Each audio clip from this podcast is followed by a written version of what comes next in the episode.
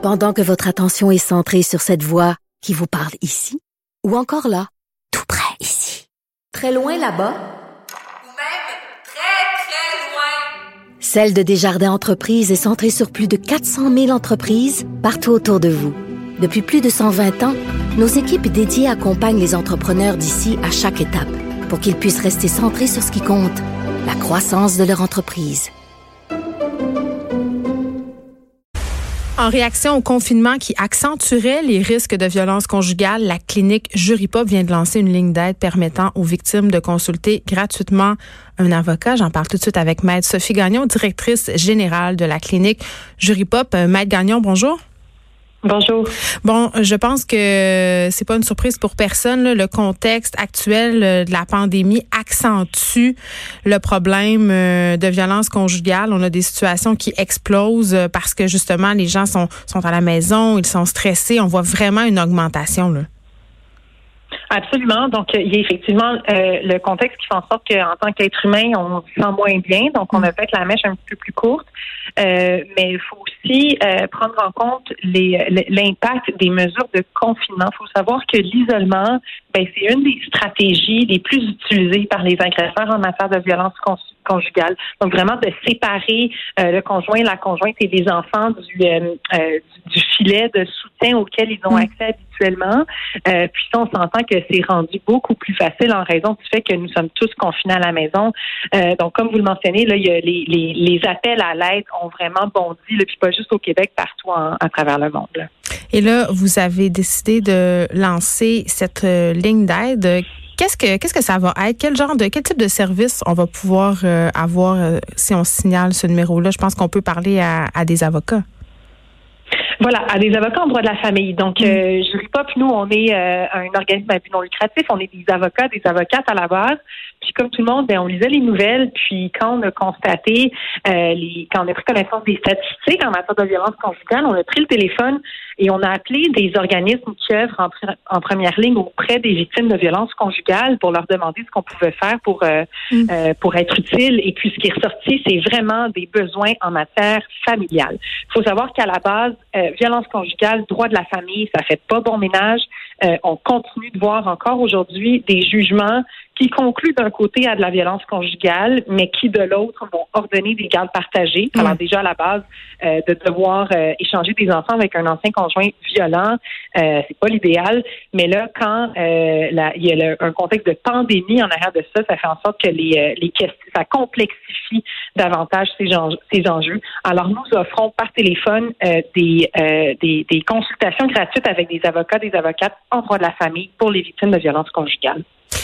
J'ai une première question qui me vient tout de suite quand vous me parlez euh, de cette fameuse ligne-là. Je me dis, euh, si on est une victime de violence conjugale et qu'on est confiné avec notre agresseur, un homme violent, c'est pas un peu compliqué de pouvoir passer un appel comme celui-là, je veux dire d'appeler une ligne d'aide sans qu'il s'en rende compte? Ah, absolument. Puis c'est entre autres pour ça que la, la situation est d'autant plus précaire. Hein. C'est parce ben que euh, y a, y a, on a accès à moins de moments seuls. Euh, alors, ce qu'on recommande, que les organismes de première ligne recommandent, c'est de profiter des moments de sortie. Euh, pour la fameuse marche, là. Oui, voilà, euh, ou quand l'autre ne serait-ce qu'est à la toilette, des choses comme ça. Euh, mais sachez que on, on se concerte là, pour voir des, euh, des manières de faciliter la communication alternative. Mais pour l'instant, ça fonctionne. Ça a été lancé cette ligne-là vendredi matin, puis on est déjà à 50 appels. Donc pendant les heures d'ouverture, on est à deux, trois appels de l'heure.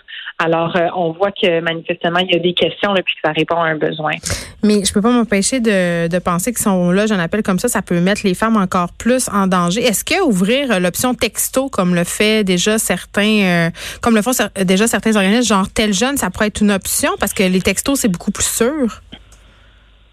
Euh, on pourrait regarder, il euh, faut savoir quand quand on parle à un avocat, nous, on a l'obligation déontologique de s'assurer de la confidentialité des ah. échanges. Euh, donc, c'est sûr que quand on offre des services à la population, il faut vraiment qu'on soit en mesure d'en assurer la sécurité. Euh, là, on s'entend qu'on a fait tout ça très, très vite. Euh, alors, euh, le téléphone, c'est la solution la plus efficace euh, à court terme. mais c'est une, une, initiative qu'on a lancée en partenariat avec plusieurs organismes qui interviennent en première ligne Mm. auprès des personnes victimes de violences conjugales, qui eux aussi privilégient le téléphone. Euh, mais euh, donc, c'est, euh, on va très certainement voir avec eux, avec elles, s'il y a des moyens de, euh, de, de rendre nos services encore plus accessibles. Puis c'est fou, là, euh, l'ONU juge que la pandémie sert d'excuse euh, aux hommes euh, et aux personnes violentes. On dit l'exposition au, coronavirus est utilisée comme une menace. Il y a des femmes qui sont menacées d'être expulsées de leur domicile parce sans endroit où aller. On sait là c'est quoi la situation en ce moment dans les maisons d'hébergement un peu partout. Il n'y a pas de place. Donc euh, les, les policiers, le, le système de justice est submergé. Donc vraiment il y, a, des personnes qui se servent de la COVID-19 comme d'une menace pour convaincre les personnes qui sont sur leur emprise de rester là, de rester dans cet enfer-là de la violence conjugale?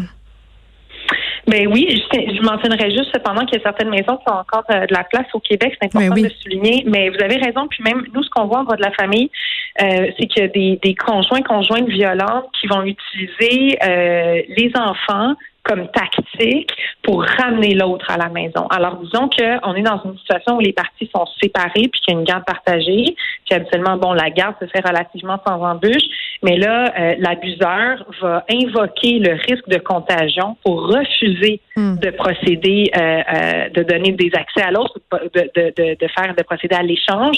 Euh, donc, on reçoit des appels euh, de, de, de victimes de violences conjugales qui me disent, ben là, si je veux voir mes enfants, je n'ai pas d'autre choix que de retourner chez moi. Donc, ça, c'est un facteur de vulnérabilité. Puis aussi, en plus, il y a des gens qui perdent leurs emplois. Alors, le fait de payer un loyer seul, ben, pour certaines, pour certains, ça devient encore plus difficile. Euh, donc, c'est, vrai, là, c'est pas pour rien qu'on, dit que ça, ça Mm. précarise les victimes de violences conjugales. Entre autres à cause de ces facteurs-là. On rappelle euh, que la ligne téléphonique est fonctionnelle du lundi au jeudi de 9 à 21 heures, le vendredi 9 à 16 et les samedis et dimanches de 13 à 19 heures. Je donne le numéro 1 844 312 9009. Donc si vous avez besoin de parler à un avocat, si vous êtes victime de violences conjugales, vous pouvez téléphoner à cette ligne de Jury Pop. Maître Sophie Gagnon, merci beaucoup de nous avoir parlé, directrice générale de la clinique Jury Pop. Je veux faire un, petit suivi d'une histoire euh, qu'on a couverte vendredi. On a parlé à une préposée aux bénéficiaires euh, dont le, service de garde a été fermé. Le service de garde de cette femme-là et de son conjoint qui travaille lui aussi dans les services essentiels a été fermé in extremis pendant la journée, c'est-à-dire qu'on a appelé les parents au travail pour leur dire vous êtes obligés de venir chercher votre enfant parce que le mari euh, d'une éducatrice avait testé positif à la COVID-19 et que celle-ci s'était présentée malgré tout au travail. Donc, on essaie depuis ce temps d'avoir des informations sur l'état de santé de la dite éducatrice euh, Marie Sarléa qui nous a parlé vendredi. Donc, cette euh, préposée aux bénéficiaires a appelé à l'Agence de la santé publique pour savoir si le résultat du test de cette éducatrice-là était positif. Évidemment, pour des raisons de confidentialité, on refuse de lui donner cette information. Par contre, euh, ces enfants sont encore confinés. Tous les enfants qui fréquentaient cette garderie-là euh, doivent être confinés pour une période de 14 jours. Et on essaie, là, en fait, de comprendre le raisonnement, étant donné que c'est totalement inutile de forcer la fermeture d'une garderie, le confinement des enfants, donc d'empêcher des parents d'aller gagner leur vie, des parents qui, je le rappelle, travaillent dans les services essentiels. Ce sont majoritairement des parents qui œuvrent dans le domaine de la santé. Euh, je comprends qu'au niveau de la santé publique, on veut pas révéler le, le résultat de ce test-là, mais si le test s'avère négatif, tous ces enfants-là peuvent retourner euh, au travail. Donc, c'est quand même assez aberrant qu'on n'aille pas de l'avant avec plus d'informations par rapport à cette situation-là qui touche un service de garde. Et euh, j'avais envie de vous dire, parce que c'est une question qu'on se posait vendredi, est-ce qu'on peut faire quelque chose quand une personne expose comme ça des gens à un risque de contamination à la COVID-19? Eh bien, sachez que la propriétaire de la garderie en question a clairement manifesté son intention de poursuivre cette éducatrice en justice. Et je soulignerai au passage que Marie Sarléa ainsi que son conjoint ont décidé de se placer en isolement préventif, même si leurs deux employeurs et la direction de la santé publique leur disaient qu'aller travailler c'était pas grave. On dirait que hein, on n'a on pas tous les mêmes conseils pour tout le monde. Ça dépend qui on est dans dans la chaîne euh, de ce qui est nécessaire ou non dans la société. On enjoint tout le monde à rester à la maison, mais si on fait partie des, trava des travailleurs essentiels, comme le risque de contamination est faible, entre guillemets, selon l'Agence euh, de la santé publique, eh bien, on, demande à ces travailleurs-là de se présenter quand même, mais ils sont pas d'accord avec ça. Ils restent en confinement et ont des pertes de revenus. Les renseignements.